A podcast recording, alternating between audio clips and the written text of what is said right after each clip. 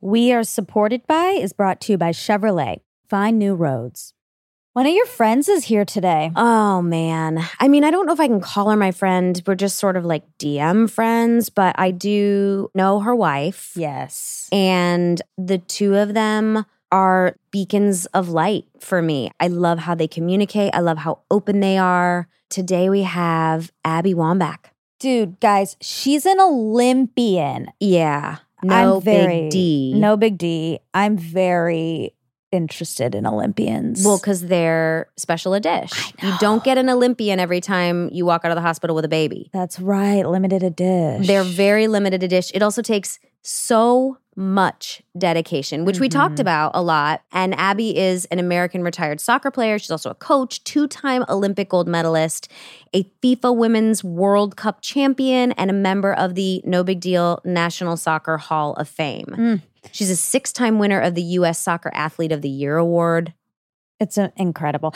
What's so fun about the national female soccer team? I'm not that into soccer or anything, but when you watch them, you really see everyone collectively doing their part. Yes. There's something amazing about watching that very specific team of women, just like bosses, but letting people have their moment. Like, oh, it's just great. What's weird is in every other sport, you can hold on to the ball. Yeah. Like in baseball, you got your catcher's mitt, you can hold it. Like in basketball, you can just hold it with your hands for like a minute if you're dribbling it. Okay. Um, from what I understand, there's like all these different sports where you can hang on to something where you get it and you feel great. But literally in soccer, the goal is to get it and find the next move. And so you have to be assessing your teammates at all times. And what I loved is how Abby described that of like knowing your strengths, but Yeah. also knowing you don't have to be good at everything. oh, Find the strengths in the people around you, and that's your team, that's your family. that was the back tattoo. Sorry to blow it now, but all right. that was this week's back tattoo. Yeah. You got to know what your teammates are good at. Yeah, and not feel like you have to do all the things. Yeah, you're not alone out there. Yeah. And that's one of the beautiful things about soccer. And she talks about soccer being this like global unifier of Mm. love. And she's also just like very open and honest. And, you know, Glennon, her wife, is a writer and she wrote a book about reuniting with her husband and then like a couple weeks later met Abby and was just like I think I have to make a different choice and then wrote a book Untamed about meeting Abby and it's just a crazy and beautiful love story and they're so honest and open and I love how much they've taught me. Awesome. We got to share it with our audience. We Yeah. got to peek into her insight, and here it is. We are supported by Abby Wambach.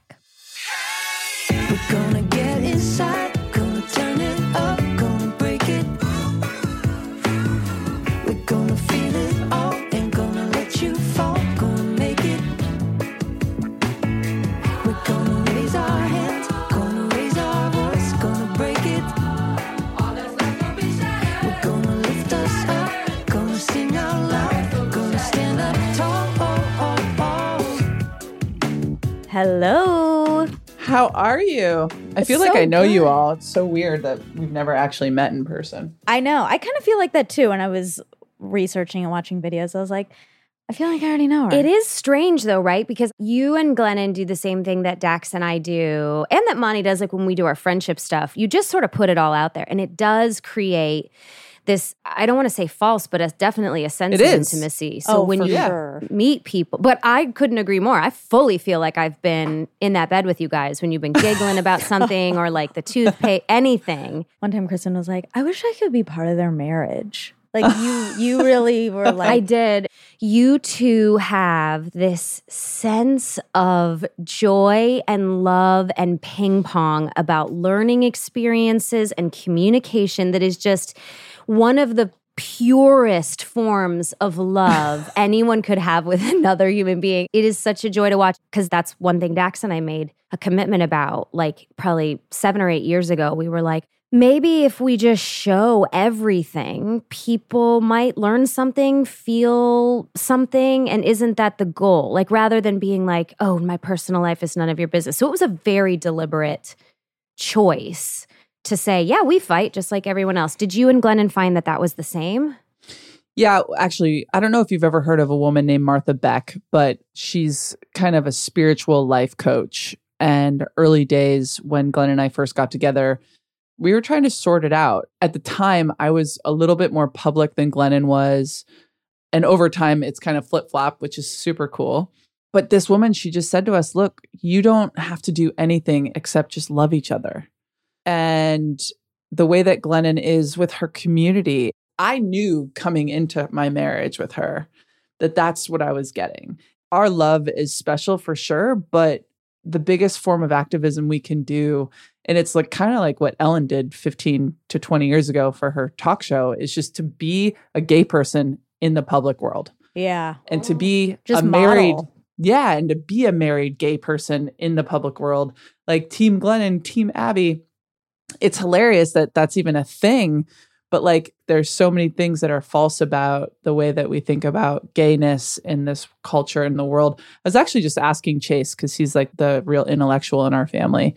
No offense glennon but mm-hmm. I was like, why has it been such a bad thing to be gay through all of humanity? And I think that it's like an interesting question. Like, why? It's so Yeah. bizarre because there have been gay people from the beginning of time. Oh, absolutely. And trans and non binary, that's been going on since day one. I'm always a big fan of citing evolution. And when we started, humans' brains couldn't get abstract concepts. And it's so important for your brain to file it in a blink decision. And I think that anytime you went outside the box a long time ago, it felt scary. And so let's stay inside the box. It feels safer. And then it just squashed the spirits of millions and millions and billions of people throughout history that weren't able to be who they were because of completely arbitrary rules. incredibly sad. It's societal boxes. It's not inherent boxes. It's ones that we created to Mhm. feel safe or to Social feel, contracts for sure. for sure. exactly to Yeah. feel like in the in group and you know i think there's a kind of a scary thing that i hope we're breaking but that in order to be in the in group there has to be an out group Mm-hmm. Mm. and so i think that's how some of this started to form it's like well i need to be normal so that makes that person abnormal Mhm. and it's the thing we just like you know have to break we are broken inside with this archaic software that tells us to find an out group and an in group. And it just doesn't matter anymore. It's like we were reading this book with the girls last night, The History of Underwear. And it was fully like King Tut believed in reincarnation. So he was buried with 145 pairs of panties. So, like, we're over that. We don't need to put Wait, panties at 100% in everybody's graves. Also, like, uh, uh, people didn't wash their underwear. They did not. They thought it was like a sign of disrespect, and so people just went years and years with the same undies. That's the thing. That's broken, right? And we can now admit. I mean, it's a silly example, but we're like, we definitely wash our panties now. It's like way better for everybody. We don't stink. Mm-hmm. But there are all these higher concepts like Yeah. letting someone love. How the hell does that affect you? And Abby, I want you to talk a little bit about like your road with this because I come from a community that loves church. I went to Catholic school. I love that community. But I will tell you, the minute the rules started getting specific about who you could love, I was like, fuck, this feels wrong. this just mhm. doesn't feel right. there was a time in which the Catholic Church joined up with politicians. And I think probably even beyond just the Catholic Church, but I think predominantly it's the Catholic Church behind this. And they decided okay, what are two ways we could mobilize a group of people to get behind certain policies? And gayness and abortion were their top Mhm. two things that Christian leaders were talking with government politicians around how can we get and keep getting voted into office. What happened was basically they were just like, look, we're going to take these two huge issues. Obviously, we all know about these issues now, and we're going to make sure that the world knows about them. And we're going to make sure that we keep getting voted into office, right? So at the end of the day, for me, I have an understanding of gayness, and I believe that the church is inherently good. I deeply believe that people who go to church are good. I believe that the idea and the concepts around it are inherently good. Like I think that what church is trying to get across is goodness, right? For the most part. But I do think that when you mix church and money, things just get bad. and I grew up like you, Kristen, in the Catholic Church. And nobody ever said to me, hey, look, you can't be gay.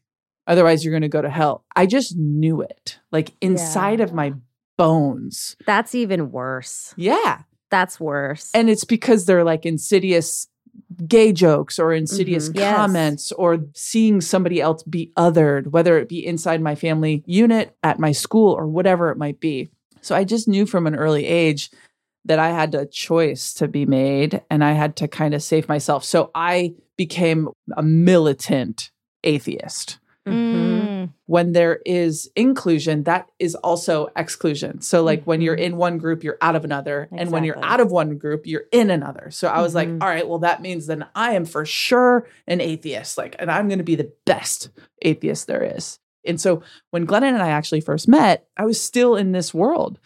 And she just said one thing to me once, and it, it still pisses me off. She goes, You know, honey, you're fighting really hard against something that you don't believe in.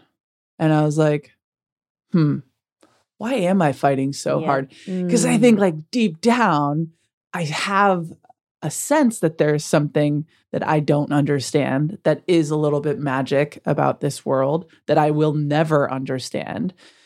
And I think my pride was just getting the better of me because I just wanted to be a part of the correct group. You know, I wanted to be a part of the group that knew the truth. You were acting in opposition to the box you were put in. you are not mutually exclusive to your own ideas. Like you can be a couple different things and you don't have to seek the answer all the time. Like I've recently come to terms with that. I'm like, oh, I'm never going to know. Because it was when my kids asked me, like, what happens when we die? And I was like, real talk, nobody knows. Mhm. You might become a flower, you might fly up in the sky, you might just lay there in the ground, you might become a bug. I mean, I, I don't know.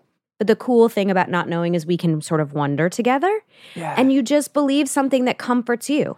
You know, think of a story in your head that comforts you as long as it doesn't hurt anyone else. But so many people are allergic to not knowing. And I'm just kind of cool with not knowing. But it's control. Yeah, it's control. yeah. The reason we're allergic to not knowing is because we need to know. because if we don't Yeah. know, then the world is chaos. Like it's very human to seek answers for that reason. But what you said about just no one told you being gay was bad. You just Mm. knew it in your bones. You knew it because society was telling you. yeah. That's similar to being a woman. There are things you know, That we can't do or we shouldn't do. but no one's saying it explicitly, but you Mhm. know because of the cues that society is giving. And what's funny is that we are the ones that pick up on the cues, you know? Like the dog can only hear the whistle at the high pitch. Men are like, well, but no one ever told you to stay small. But it's like, but you, are you joking me? Yeah. Every single social cue I've ever gotten in my life was stay small. Oh my God. Yeah. And that's like, and not to throw him under the bus, of course, but Dax, at one point when we first started the podcast, he would say stuff like, I think it's actually like women, they're in charge of the magazine. So they're the ones telling you to be small. And I'm like, but what are they being told from Right. who? Yes. Like, you have to climb the ladder. Yes. And it's a long ladder because listen, I have grown so much just by being married to Glennon Doyle.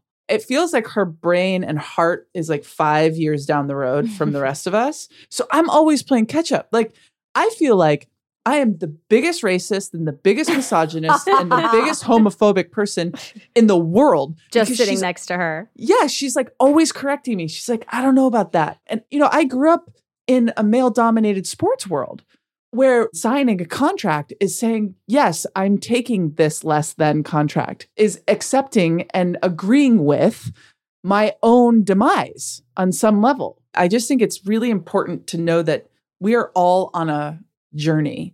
If you don't or haven't examined your own internalized barometer of what race is to you and where it falls in the importance line and where sexism falls and, and where you and what you're responsible for. Like we all have to go into our own selves and evaluate where we're at. I have more patience for people because I am that person. I see Mm. Glennon being so much more further ahead of me and having done so much more personal work, but I see her do the work and I see the payoff. So it gives me that confidence to want to do more personal work to become less sexist. Like I still have it in me because of the Catholic Church. Those are really hard talons to like pull out Yes. over the years with my my own thoughts on homosexuality. I mean, we were at the bank recently and Glenn and I were signing paperwork and of course they hand us papers and it says husband and wife 2021. Yeah. And Glennon doesn't have any kind of chill in her. Like she will never let something just like go. She just doesn't have that in her DNA.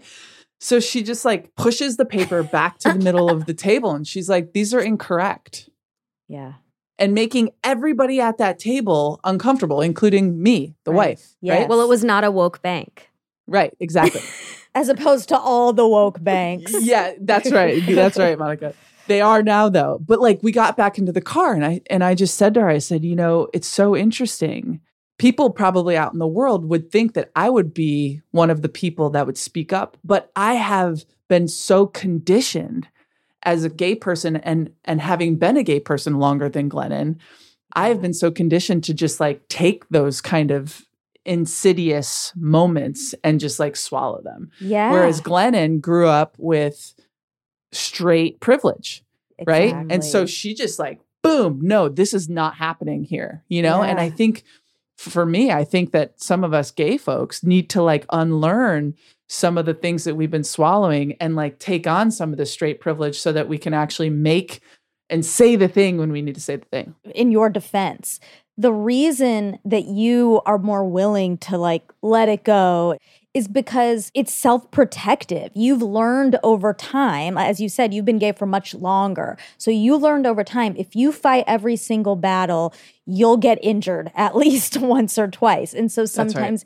your brain is like, you know, always doing this dance. And I, I feel that as a minority, I've, I've had to do the same thing. Like, which battles do I fight? When this mm-hmm. person says, Where are you from? Do I do the thing? Do I say, What do you mean? Where are my parents from? Or do I just give them hmm. the answer they I know they're looking for? You know, it's always this battle in your head. And it's unfair that you have to be the one to sort of fight it. And it's great that Glennon is willing to always be the person that's like, no, this is wrong. This is wrong because we need people like that because sometimes you you just kind of don't have the fight in you in that moment. That's right. I a woman that I know, Dr. Yaba Blay, she's an incredible activist and a black woman who has taught me so much about race and my own stuff inside of that.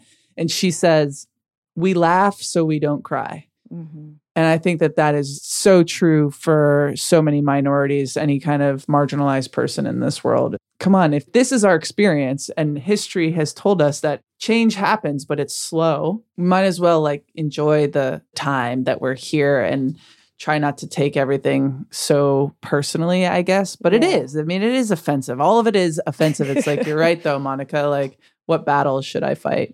Yeah. It's also interesting because as a gay person, as a minority, as a woman, we're a part of the water too. So it's not like we're necessarily like standing outside the river. Like we're in it too. And we're susceptible to getting those same ideas placed inside our brains. So, you know, we can't just keep pointing the finger out. It's also within us to That's right. change as well.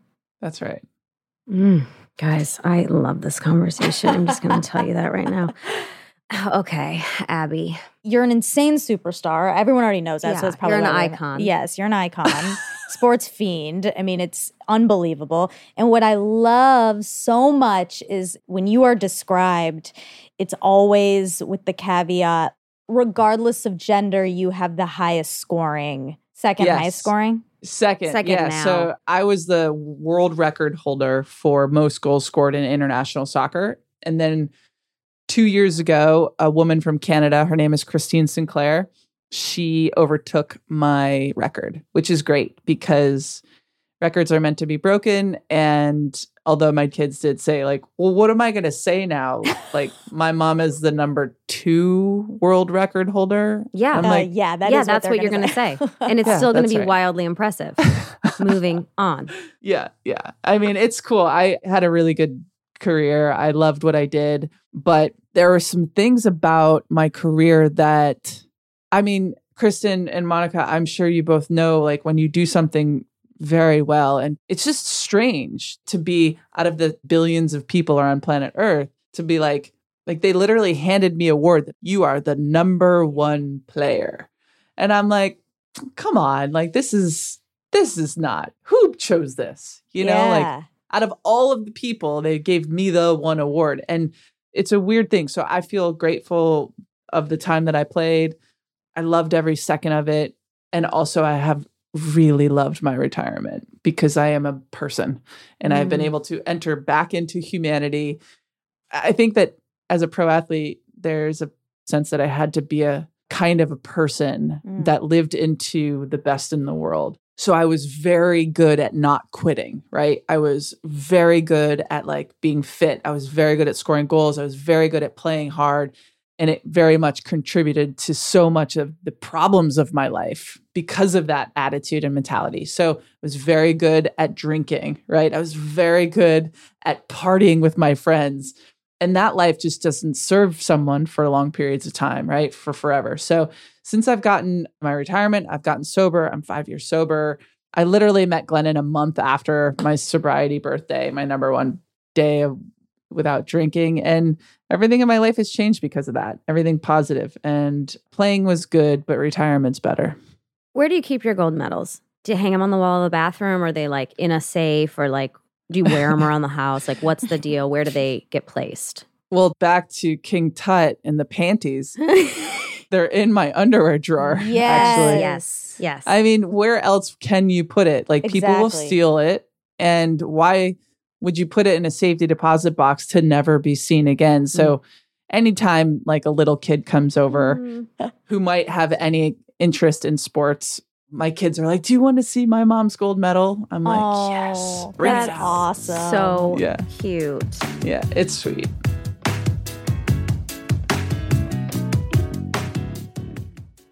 Support comes from Chevrolet. Look, if you're a busy mom like me, you live in your car some days. Even getting one kid to all their activities, it seems like herding cats. But Chevy gets it. They have a whole family of SUVs perfect for whatever size your family is. Even if it's just you and your four legged friend. If you're into sporty, you'll be pleasantly surprised by how spacious the Trailblazer is for a compact SUV. If rugged, refined, and roomy is more your thing, check out the Suburban. Two ends of the Chevy SUV spectrum, both with flexible storage.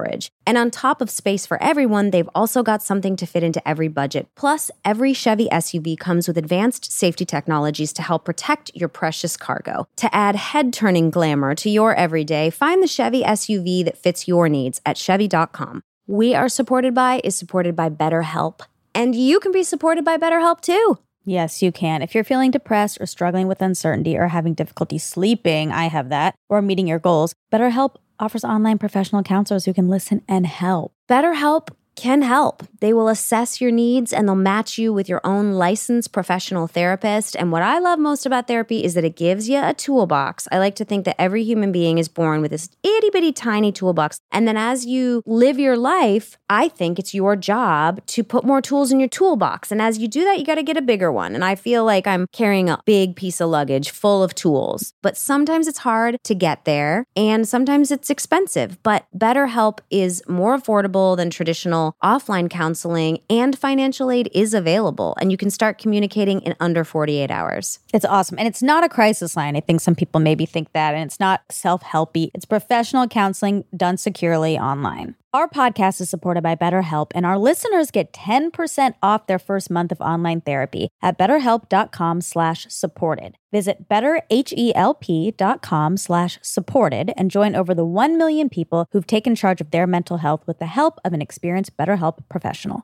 We are supported by is supported by HelloFresh. We love HelloFresh. Well, we love eating. The most. and food and we like it when that food is easy to prepare. I love restaurants, but when you make it at home with fresh ingredients, it is different. When you're trying to think of meals to cook for yourself or for your family, it involves math, which we know I don't care for. But HelloFresh cuts out all of the stressful meal planning and the grocery store trips with less prep, less effort, and a minimal cleanup so you can actually enjoy the cooking and get dinner on the table in about 30 minutos. So easy, so good. We made something yesterday yesterday for Yes. our pod. we did. What do we make? it was magnifico mozz melts. but it was so good. It was divine. It had like balsamic and onion and bell pepper relish and an herb aioli. it was so good. Everyone was clamoring for more. And there are 50 menu items and market items to choose each week from vegetarian to craft burgers, extra special gourmet options available. So anything you want. So go to HelloFresh.com slash supported14 and use code supported14 for up to 14 free meals plus free shipping. That's HelloFresh.com slash supported14 and use code supported14 for up to 14 free meals plus free shipping. HelloFresh, America's number one meal kit.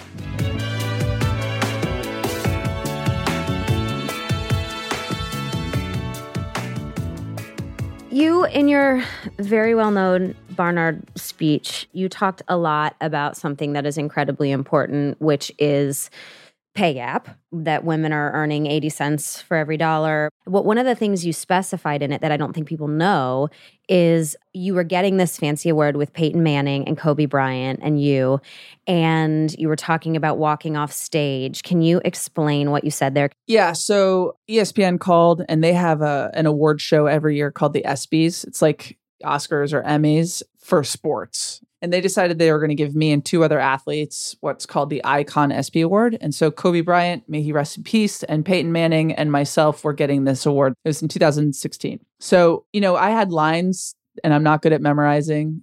I would love for you to teach me how to memorize lines better.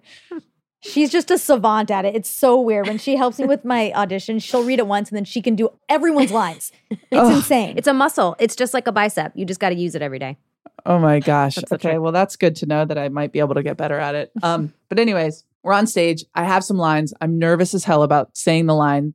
I have anxiety about memorizing. I have like a deep fear that I'm stupid. So I nail the lines. And the three of us turned to walk off stage and something entirely different happened. I was like so grateful to be there. I was so like, this is Kobe and Peyton, like some of the most legendary athletes that have ever played sports. And here I am, right? And then when the three of us walked off stage, something else happened. I started to develop a kind of anger that I had never let myself feel before for some reason. And I was supposed to go out and party with the friends that I had there, some of my former teammates and some of the other celebrity athletes. But I told the driver, I was like, just take me back to the hotel. I just want to, I just want to go lay down. And I realized that night that I had spent my whole career like I did on that stage, just feeling grateful. Mm. And I think many women could understand that. You know, I thought on some level, because I was only comparing myself to other women, I thought I had it good. Comparing myself to other women in other industries, comparing myself to even other teammates, like I was one of the highest paid players on my team, I have nothing to complain about, right? But this experience of walking off stage next to these two men who had both collectively earned over hundreds of millions of dollars in their career. Yeah. And by the way, nobody's trying to take their money. They earned their money. Yeah. And I was like trying to figure out what kind of job I was going to get so that I could pay my mortgage at the end of that month. Like that's true. And you had all worked the same amount, like physically, mentally. You're You getting the same dedicated your- award. you're getting the same award. You had dedicated yourself to the, your specific type of sport, yet they walk off basically Yeah. holding luggage full of cash.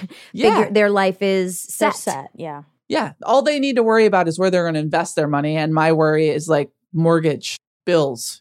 And so I understood deeply that this was not just a, a problem that I was insulated from. Like I was a part of the problem too. So I promised myself two things that night. Number one, the Alex Morgans, the Crystal Dunns, and the Megan Rapinoes of the world, the next national team players would not share this experience with me. And that more importantly, number two, I understood that if this is happening to me, this is happening to every woman on the planet in every industry, like no matter what, and that it wasn't okay. And I think that we have to switch our mindsets because the world teaches us to compare ourselves to each other. It is the reason why only two seats at every boardroom table are dedicated to women. Yeah. It's because the world has taught us women to fight against each other, not to look at this table of 10 seats and go, why don't we have five of these chairs? Yeah, exactly. Right. And then I'm going to take it another step because I've evolved this thought. I'm tired of needing to require these chairs at these tables. We women, Kristen and you, Monica, we need to start owning the fucking tables. We need to stop renting the chairs. We need to own shit, Yeah. right? That is where the real power is. That night was so profound for me because, you know, I was retiring and I didn't know what I was going to do next. And like life threw a brick in my face. And so I've just been dedicating the rest of my time to making sure that all women everywhere have a voice, that all women in every industry understand that they need to compare themselves to their male counterparts, Yeah. to the people who not just are around that table, but the people in their communities, the people in their jobs, the people in their homes. Mhm. Women have been dropping out of work for the last 18 months to 24 months. People are like, why do you think women are stopped working during the pandemic? Because they don't earn as much as their husbands. Yeah, exactly. It's Exactly. easy. Mhm. Glennon taught me this beautiful thing early on in our relationship. She was like, Look, I can't be a single parent. And when you come in and you ask me, What can I do? It means that you are not a 50% share in this marriage. It Mm. means I am carrying the entire mental load for our family. We call it the ticker. She said, I am constantly tickering for our whole family, and you aren't. I am carrying all of the mental load for our family. I got it. I was like, You're totally right. I'm an assistant. I'm walking into the room Yeah. saying, What can I do? She's like, I want you to walk into the room and be like, Hey, I'm doing this thing, X, Y, and Z. I know that that thing is taken care of. We both have to be tickering at the same time. So now I just have tickering sessions. I'll be like, Hey, do you want to ticker with me? And we just talk through the day. Oh, What are we going to do today? Who's going to do what? And it was an invitation for me to step into a role. And by the way, I'm a woman. They classify me as a nurturer. I should have stepped into this role like like the history books have taught us. But no, though there are gendered roles in relationships and marriages, somebody's got to do it when you're in a homogenous relationship in a in a homosexual relationship, you know? So I don't know. I, I got off tangent there. I Oh, love yes. that Amazing. tangent though so much. Like my hands were in the air half of your tangent because I was just like trying to take in every word. Dax and I went through a similar thing. Like when we had kids, you know, we had read this book, Brain Rules for Baby, and it talked about sharing the workload. And he is in commitment everything I want him to be. In practice, sometimes society influences him, but he's very open to hearing a critique about that. So, like when we had kids and like, you know, the 1-year-old is screaming and the 3-year-old is up and it's midnight or something, there would be times where he made such a comfortable space that when his nurturing or his tickering didn't kick in automatically, I would turn over and I'd go, "You're up. This is the practice of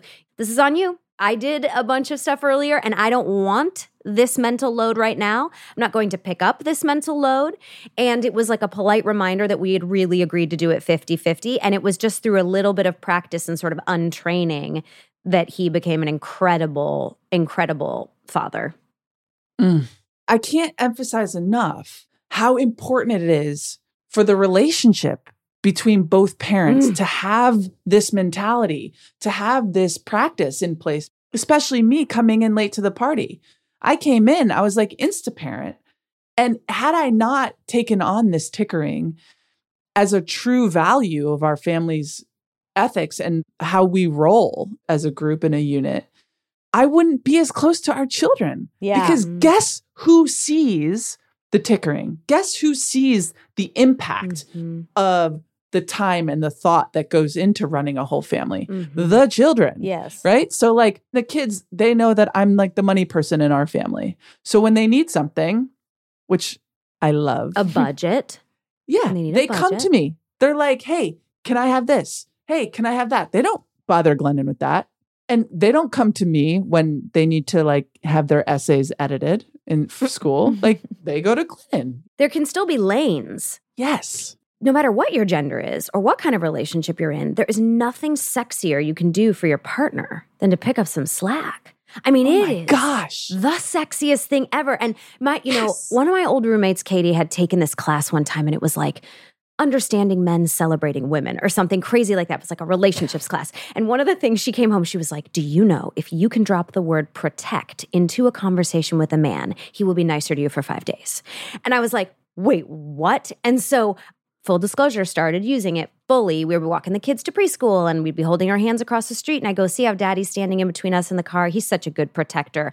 And I would see his eyes light up. And it was like a wind up toy because there are moments where, and I'm not going to simplify this to men, every human on this earth can be very simple. Even the smartest ones, they can be simple as hell. That's right. Absolutely. We actually just recorded a podcast a couple weeks ago, and Glennon's sister said something like that. She's just like, I am more inclined to have sex with you if you have taken something off of my to do list Oh my without me having to tell you the, anything. 100%. Right? Like, I, I think sometimes this can sound manipulative or it can sound superficial and it's not because what it's at the root of is saying i see you hmm that's i right. see you i know your needs and i'm going to fill in the gaps it's not a gross thing to be like this is a protector because you're saying i see that he is protecting Mhm. and i'm calling it out and making it known and It's knowing okay. that, and if I say it out loud, why wouldn't I do as his wife everything in my power to make him be in a good, happy mood? feel good feel good. Like Yeah. course, I'll say it in every other sentence, and he should do the same Right. by Yeah. the way it just has to be equal Well, and newsflash, like in any marriage that's over five years old, some of this stuff is required, Mhm. right? Oh, it's like the the the cost of entry Yeah. of a day in order to create because we are firm believers in creating the life that you want and being capable of creating and being in power of having the life that you want. And so some of these things, though they might seem superficial, like I mean, Kristen, when you said that, I was like, wow, if Glennon ever said to me that I protect her, I have more masculinity in me in that way. Like my brain lit up. I was like, oh, that's a drug. Yep. Yeah, you just got to drop That that, word in. I guess Yeah. the Yeah. seminar was great. what was It's it called true. again? I think it was called like celebrating women understanding men or Oh something. I that should know. have been the name of this podcast. um, I, I do want to go back though, real quick, to something you said about the pay gap, because I do think Yeah. this is all so, so important, and I don't want to skip over it.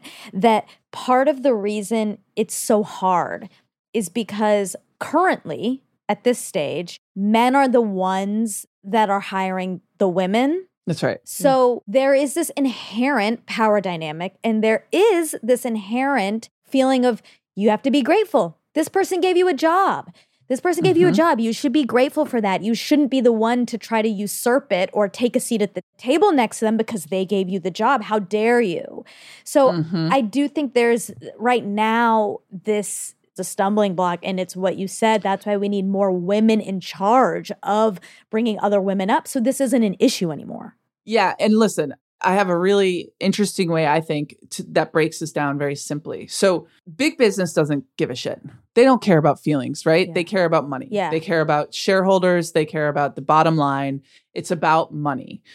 But here is what I think is starting to turn.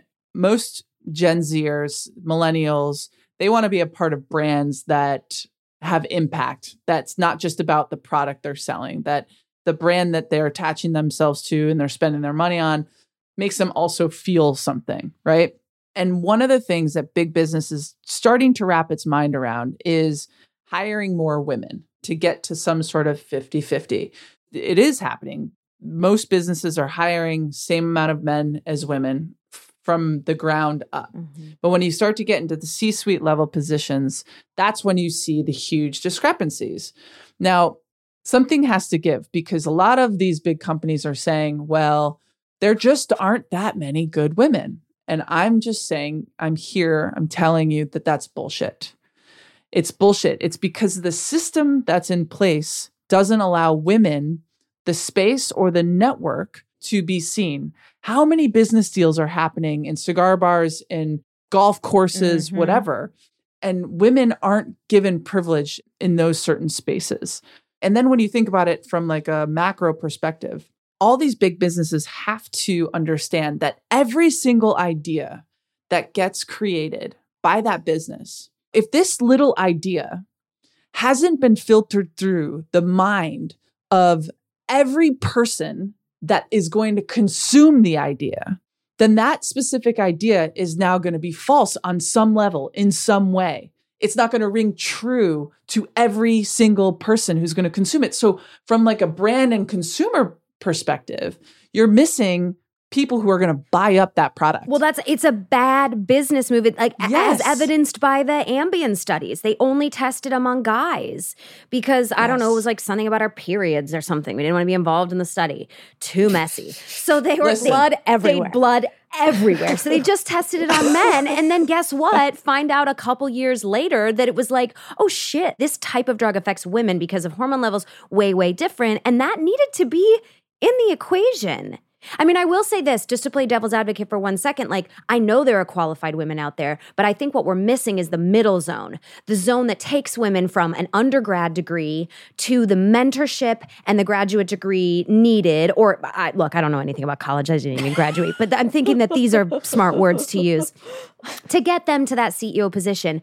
Because if that middle isn't strengthened, there is going to be a time when the data supports them of like, yeah, but I tried to find all these qualified women, then they didn't have the degree I needed. Well, okay, no, so that's bullshit. That's bullshit though, Kristen. And I'm going to push back a little Tell because me. what what you're saying is that they have never given a man a job without true. being ah, qualified. good point. Good point. Good point. Yeah.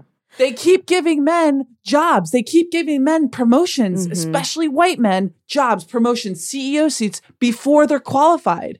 And so that Yeah. this is one thing that Glennon always tells me to do. She just always says switch it. When I have an idea or I'm I'm feeling like a certain way, she'll go switch it. And so I put it in the male's perspective and men have been given opportunities before they were ready since the beginning of time. So why not actually implement those same practices Mhm. with women? You just took this to me, work I need to do. I'm a, an ambassador for the Women's Peace and Humanitarian Fund leg of the UN. And all of the data is that if you have women in your business, it does better financially. Financially. So the bottom Yes. line improves. believe me, I wrote a book called Wolfpack about this whole concept of creating networks for women that support other women. Listen, you're right in that so many of us are like, well, we need to make sure that the women are qualified because let's say that they get there and they're not going to be good enough. That's our own fear. Mm. That's our own internalized misogyny coming out in Mm. certain ways. And I have been totally the worst at this. I mean, I had mostly male coaches my whole life. And then the second a woman coach came in, I was like, no, she's going to suck because she just Ah. hasn't had the training. Yeah. She hasn't had the same experience. And that is what the world keeps teaching us. yes. She was the best coach I ever had.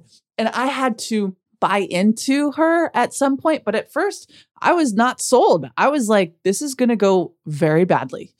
And nobody's going to listen to her like they would a man. She Mhm. doesn't know as much as a man knows, right? And so it's like, we can't talk out both sides of our mouths. We can't be like, well, the women are required. What we do need to do is support women supporting women Yeah. and find those networks and create those packs of women because it's the only reason why I was able to succeed on the field. It wasn't because I was damn good at soccer, it's because I was damn good and had damn good teammates, you know? And mm-hmm. if we could do that all over in every industry and every woman creates her own kind of wolf pack to make her better, stronger, faster in whatever industry we're talking about, the world would absolutely be better and the world would have more women leaders for sure.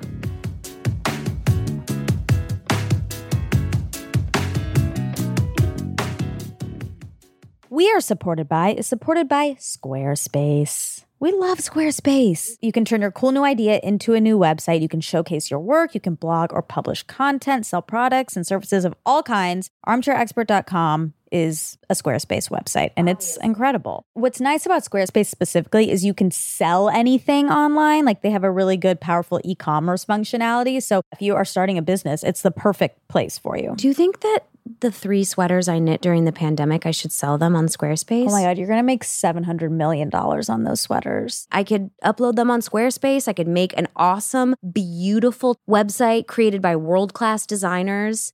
Free and secure hosting. Also, the cool thing about Squarespace, there's nothing to patch or upgrade ever. Head to squarespace.com slash supported for a free trial. And when you're ready to launch, use the offer code supported to save 10% off your first purchase of a website or domain. We are supported by Jenni, Jenni Kayne. We really love Jenni Kayne. Well, yes, she is the epitome of California cool. And we want to be California We're cool. trying. We're very much trying. She is a trusted source for everyday elevated essentials. It's the essentials that stay in your closet. Yes. And she has a store that I was in the other day. It is breathtaking. It makes you feel calm, doesn't it? Yes, and Yeah. everything is like a perfect silhouette. It doesn't look too fussy, but it fits you perfectly. Yeah. Oh, it's so good. and super duper duper soft. They're incredible. They're like cashmere cardigan I wear all the time. they also have this crossover sandal that I've been wearing a ton. It's cotton and it's so comfortable. The summer dress, also the sundress for the season, Mm. it's like breezy, perfect. It can go from day to night, which is what you want, in a ton of different shades that celebrate summer, and you can collect in every color. Amazing. Find your forever pieces at jennikayne.com and get 15% off your first order when you use code SUPPORTED at checkout. That's J E N N I K A Y N E dot com, promo code SUPPORTED.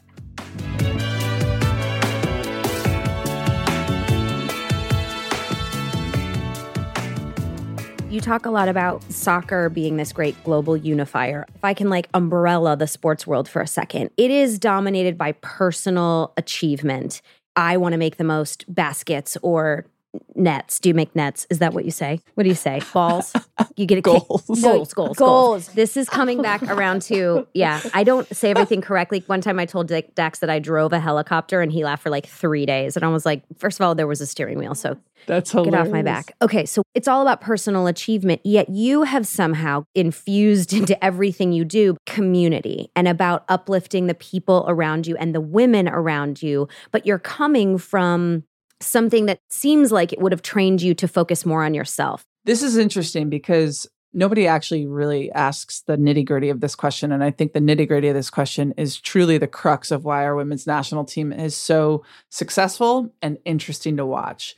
I've just been so obsessed with how obsessed Glennon is with our women's national team. And we actually just kind of got down to it a couple weeks ago. And she's like, you know what it is? I think it's because they aren't using their bodies as a form of currency. They are using their bodies as power, right? And because of that power, they earn money. Our women's national team has this unique culture that we are both equally embraced and celebrated for our individuality and our ability to collectively connect as a team, as one unit.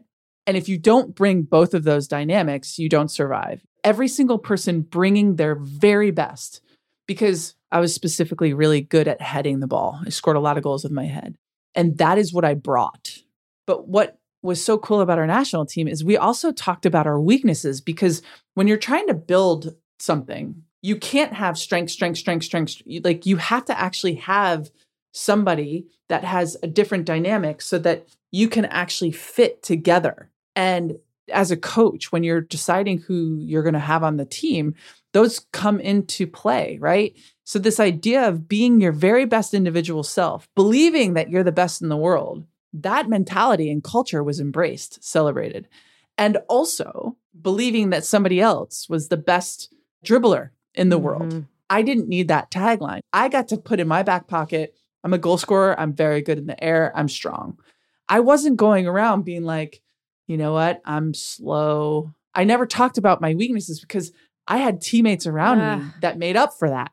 That is what's so inspiring is because you see women not needing to have to be everything. Mm-hmm. And then when you combined all of those individual accomplishments and strengths, you find it a literally an unbeatable team. There's so much that we can learn from just watching our women's national team play and celebrate themselves individually as women. It's counter to everything that we've ever been taught. We are told as women, in order to rise to the top, Mhm. you have to be everything. What you're saying is you don't. You can be great at what you're great at, and Mhm. somebody else will be great at what they're great at. And it's not a competition. You can come together. it really just like to me simplifies it in my brain like what a dumb dumb idea to think that you should be the best at everything or that you are the best at everything. When you're marginalized, though, you do feel like you have to because it's like an, an analogy to race where people will be like, well, what do you mean black people don't have jobs? Look at Obama, look at Denzel. It's like, okay, you're comparing the two extremes, you know, and you're not comparing every white male to their extreme, you're comparing them to their average. And it's the same with women. It's like, it's, you know, going back to Kristen what you're saying about not having female CEOs in place until they're ready and us feeling like we have to be the very best in order to get there. Actually, no, because we don't need to compare ourselves to RBG. Right. Like Yes. we're not all going to be RBG. It doesn't mean we're not qualified for those top That's positions. so true. So, our women's national team players, we genuinely were happy for each other when somebody succeeded. When Alex Morgan scored goals, I was like this Alex, great goal. And guess what? This is my opportunity to turn up my own volume.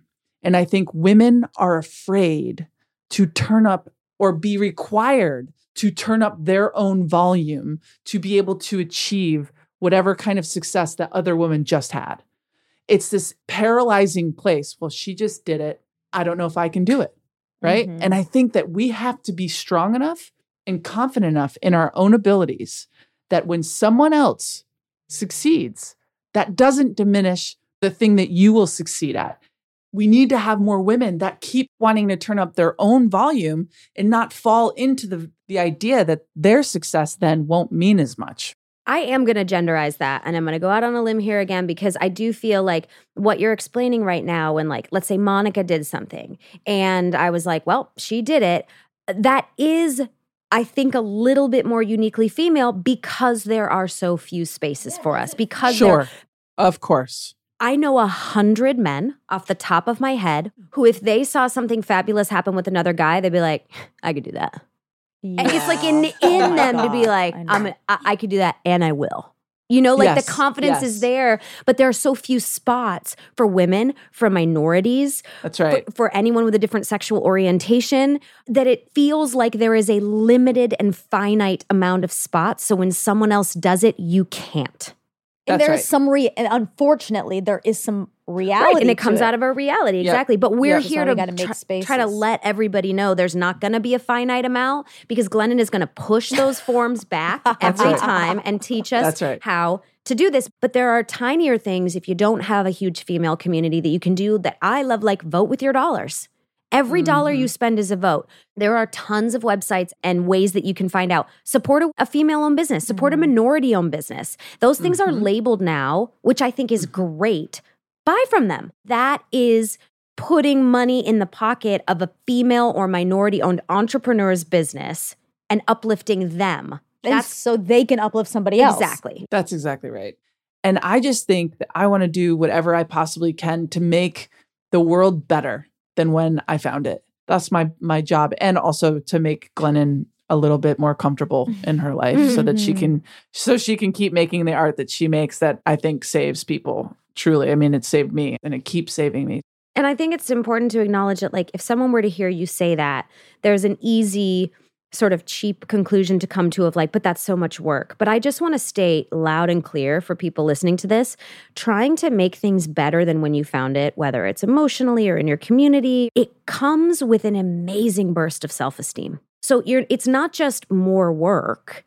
Like, oh, I, why would I try to make things better? Because you're going to gain a ton out of that. You're going to feel fucking awesome about yourself. Yeah. Yeah. Your head's That's gonna right. your head's gonna hit right. the pillow and you're gonna be out. You're gonna sleep so soundly. Well, one thing that Glennon talks about a lot that I think that a lot of women need to hear is one of the most valued ways of being as a woman is to be selfless.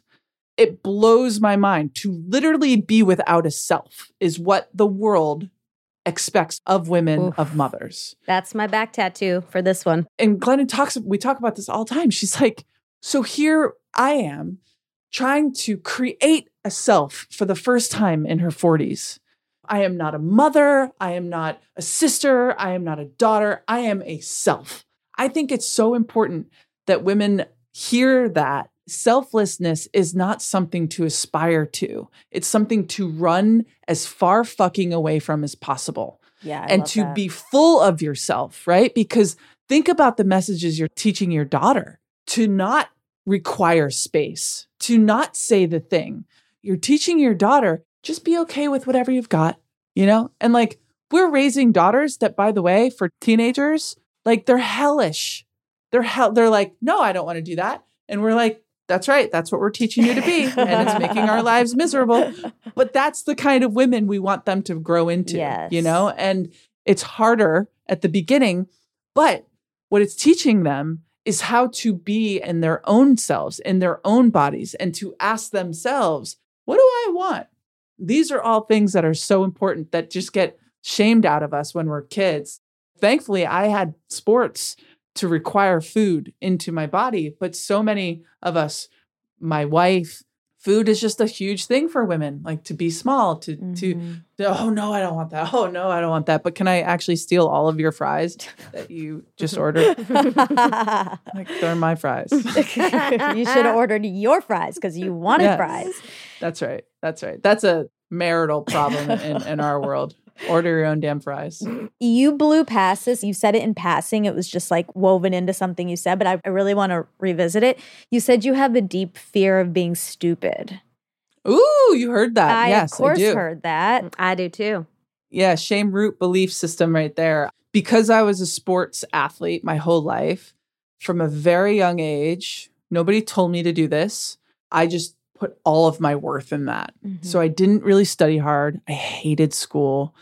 In fact, I sucked really bad at it. I never graduated college. I went to three and a half years. And as soon as I had a chance to go make that $25,000 first salary playing pro soccer, I did. I left. I went pro. you made the big bucks. That was 25K. It was big time. And so, yeah, I, for my whole life, have believed that I am not smart and that I don't have intellectual capacity. What I do know is I have real emotional intelligence and I'm very good at the sports. And I'm learning to be smarter with the books and the intellectual ability. So, yeah, my wife would probably break down this door right now and be like, You're one of the smartest people I've ever met. But the traditional book school smarts just never jived with me. So I just have this belief system that I am not smart. But this is part of the whole issue, right? Because we have defined smart as being good at math, being good, Right. Ugh, getting a math. 1500, whatever it is now on your SAT. Like very male driven, Uh-huh. you know, ideals of what smart is. and prioritizing emotional intelligence i would say because i have had a very similar trajectory to you minus being good at any sports yeah, but you are very good at the acting and that shows and the singing. okay so yeah that the jazz hands entertaining sure and my husband is very book smart and he's very academic and he will tell you the moment he meets you those qualities about himself um he needs you to know. he needs you to know. But eh, but that's also like cool. I'm kind of Sure. like, I, look, I don't need to make him be humble. I want to be as confident as he is. You know, I don't want to be smaller or selfless. I want to have a full self.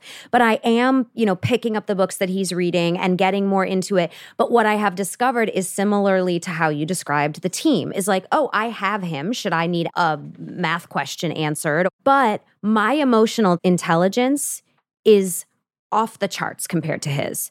And i have taken ownership of that. And i think that that's you know that's one of the things i love about you so much because even in just like in watching everything you do but especially your barnard speech the ownership you take of your qualities is so inspiring. And i have only over the last couple of years learned to own my emotional intelligence and go yeah well that's what i have. And other people Mhm. around me have something else and that's why we're a team. Yeah. I mean, it's like, listen, in third grade, we were taught about Egyptian tombs in Egypt, right? Yeah. No teacher was teaching us about sadness. hmm Or making an amends to someone and how to do it. Right. And so for me, the reason why sometimes school didn't hit me right is because none of that interested me. Because Yeah. I knew that over the whole of my life, the things that were going to be more interesting was the world that was happening inside of me and the emotions that I was feeling and like the touches and the connections that I was making with my friends. I mean, when I talk about school, I would actually just be like, hey, like, what did you think about that class? What did you think about what that teacher said? I wanted to know what they thought about the topic, not about the topic.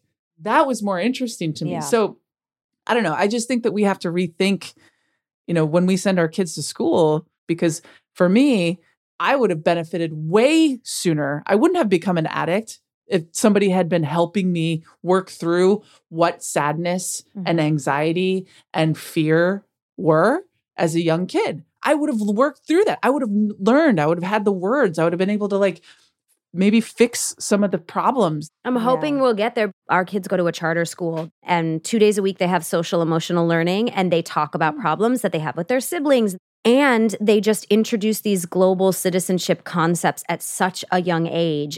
A couple weeks ago, they were in a drawing class, my second grader, and the teacher at one point said, You know, you want to draw a baseball cap if you want this, you know, character to be a boy, or you can draw pigtails if you want it to be a girl. And a student raised their hand, because I don't know the student's gender. The student raised their hand and went, Is it okay if uh, our picture is non binary? And the teacher Oh, went, Yes, amazing. absolutely. And it was like not a stop down, not in anything. They all know what non binary means. And I was like, Oh, yeah. Maybe there is hope because these Yeah. concepts are getting through to them about how to handle social emotional situations. That's right. And I think what's so beautiful about it is they're learning how to accept themselves, which means they're able to accept others. Like you Mm, can't that's really right. accept others until you've accepted yourself. Amen. That is right, Monica. I think we're getting there with these little peeps. I like to think sometimes 100 years down the road, what are the things we are going to be most embarrassed about? Mm-hmm. So many things. And so many other cultures, folks like me who, in some ways, have been marginalized and oppressed. I didn't make as much money as a soccer player as I could have had I been straight and long haired. Truly. Yeah. Like, that's a reality for me. But, you know, I feel like in other cultures, people like me are like revered and set aside and like celebrated, you Mm. know? I just hope for that next Abby, the next person that comes through, that they are revered and celebrated for their perfect selves. Cause I mean, all of the labels and stuff are kind of just bullshit. And I think over time, they're going to go away. I think we have to go through that turbulence because you were forced to go through it on your own, come to terms with all these things, who you were in the world, in soccer, as a woman, as a gay person. The younger generation who is demanding specificity that is exactly Glennon pushing those forms back, going, no, no, Yeah. these should both say person Yeah. because there's just person. Yeah. But it's because of people like you who are making the younger generations demand. So we are thankful. Very. Well, I think it, all the thanks should go to Glennon for helping me push my own self because I that's what our partners can be great for too is just mirrors like hey here's maybe something that you're blinded to or something that you're not getting truly honest with yourself about. That's what I think having a, an amazing partner is good for is like somebody who will hold standards and you know Glennon and I wrote marriage vows and we come back to those vows every single January of every year. And we interpret them in different ways every year because life changes. Mhm. And so we rewrite them. And it is a practice of ours. And, you know, Kristen, I know that you and Dax, I know Dax takes a moral inventory of his life. And that's something that we do every single night in bed. Like, how was your day? How does your heart feel? Are there any secrets that you are, taking with you into this night? You know, like all of these things matter. Like who we spend our time with. How much time are you spending with the people that make you feel good about yourself? The people that don't make you feel good about yourself. You have the power to change that. You have the power to create your environment. You have the power to think differently. You have the power to care about somebody's pronouns. Mm. And you also, by the way, have the power not to. And so, my hope is to motivate people to feel like they can be a part of the positive progression of humanity instead of the opposite. We appreciate you so Oh, much and your time. And so I, much. I have to end on saying, like, we can't leave without you knowing you're smart. You're so smart. You're so smart. You gave us so much of your So, brain so today, smart. and we used a lot of big it. words. And that's Oh not what it gosh. means. That's not what smart. Let's redefine it. it doesn't okay, okay, mean okay. big words. I thought we were complimenting her academically because that's what she was working All on. it. I'll take all of it. Yeah. I'll take all of it. I'm going to take that, Kristen. I'm going to take this, Monica. Thank you very You're very much. wonderful. We couldn't appreciate more that you made time for us because we know you're so busy. And also, if anybody uh, wants to see more of Abby, Abby has an amazing show called Abby's Places on ESPN Plus, and it's Aw. awesome. Well, I love what all what you guys do in the world. Keep kicking ass, and I am here. We need to see each other and meet in real life, meet in person Person. someday soon. Yes. please. Love you guys. Bye. Just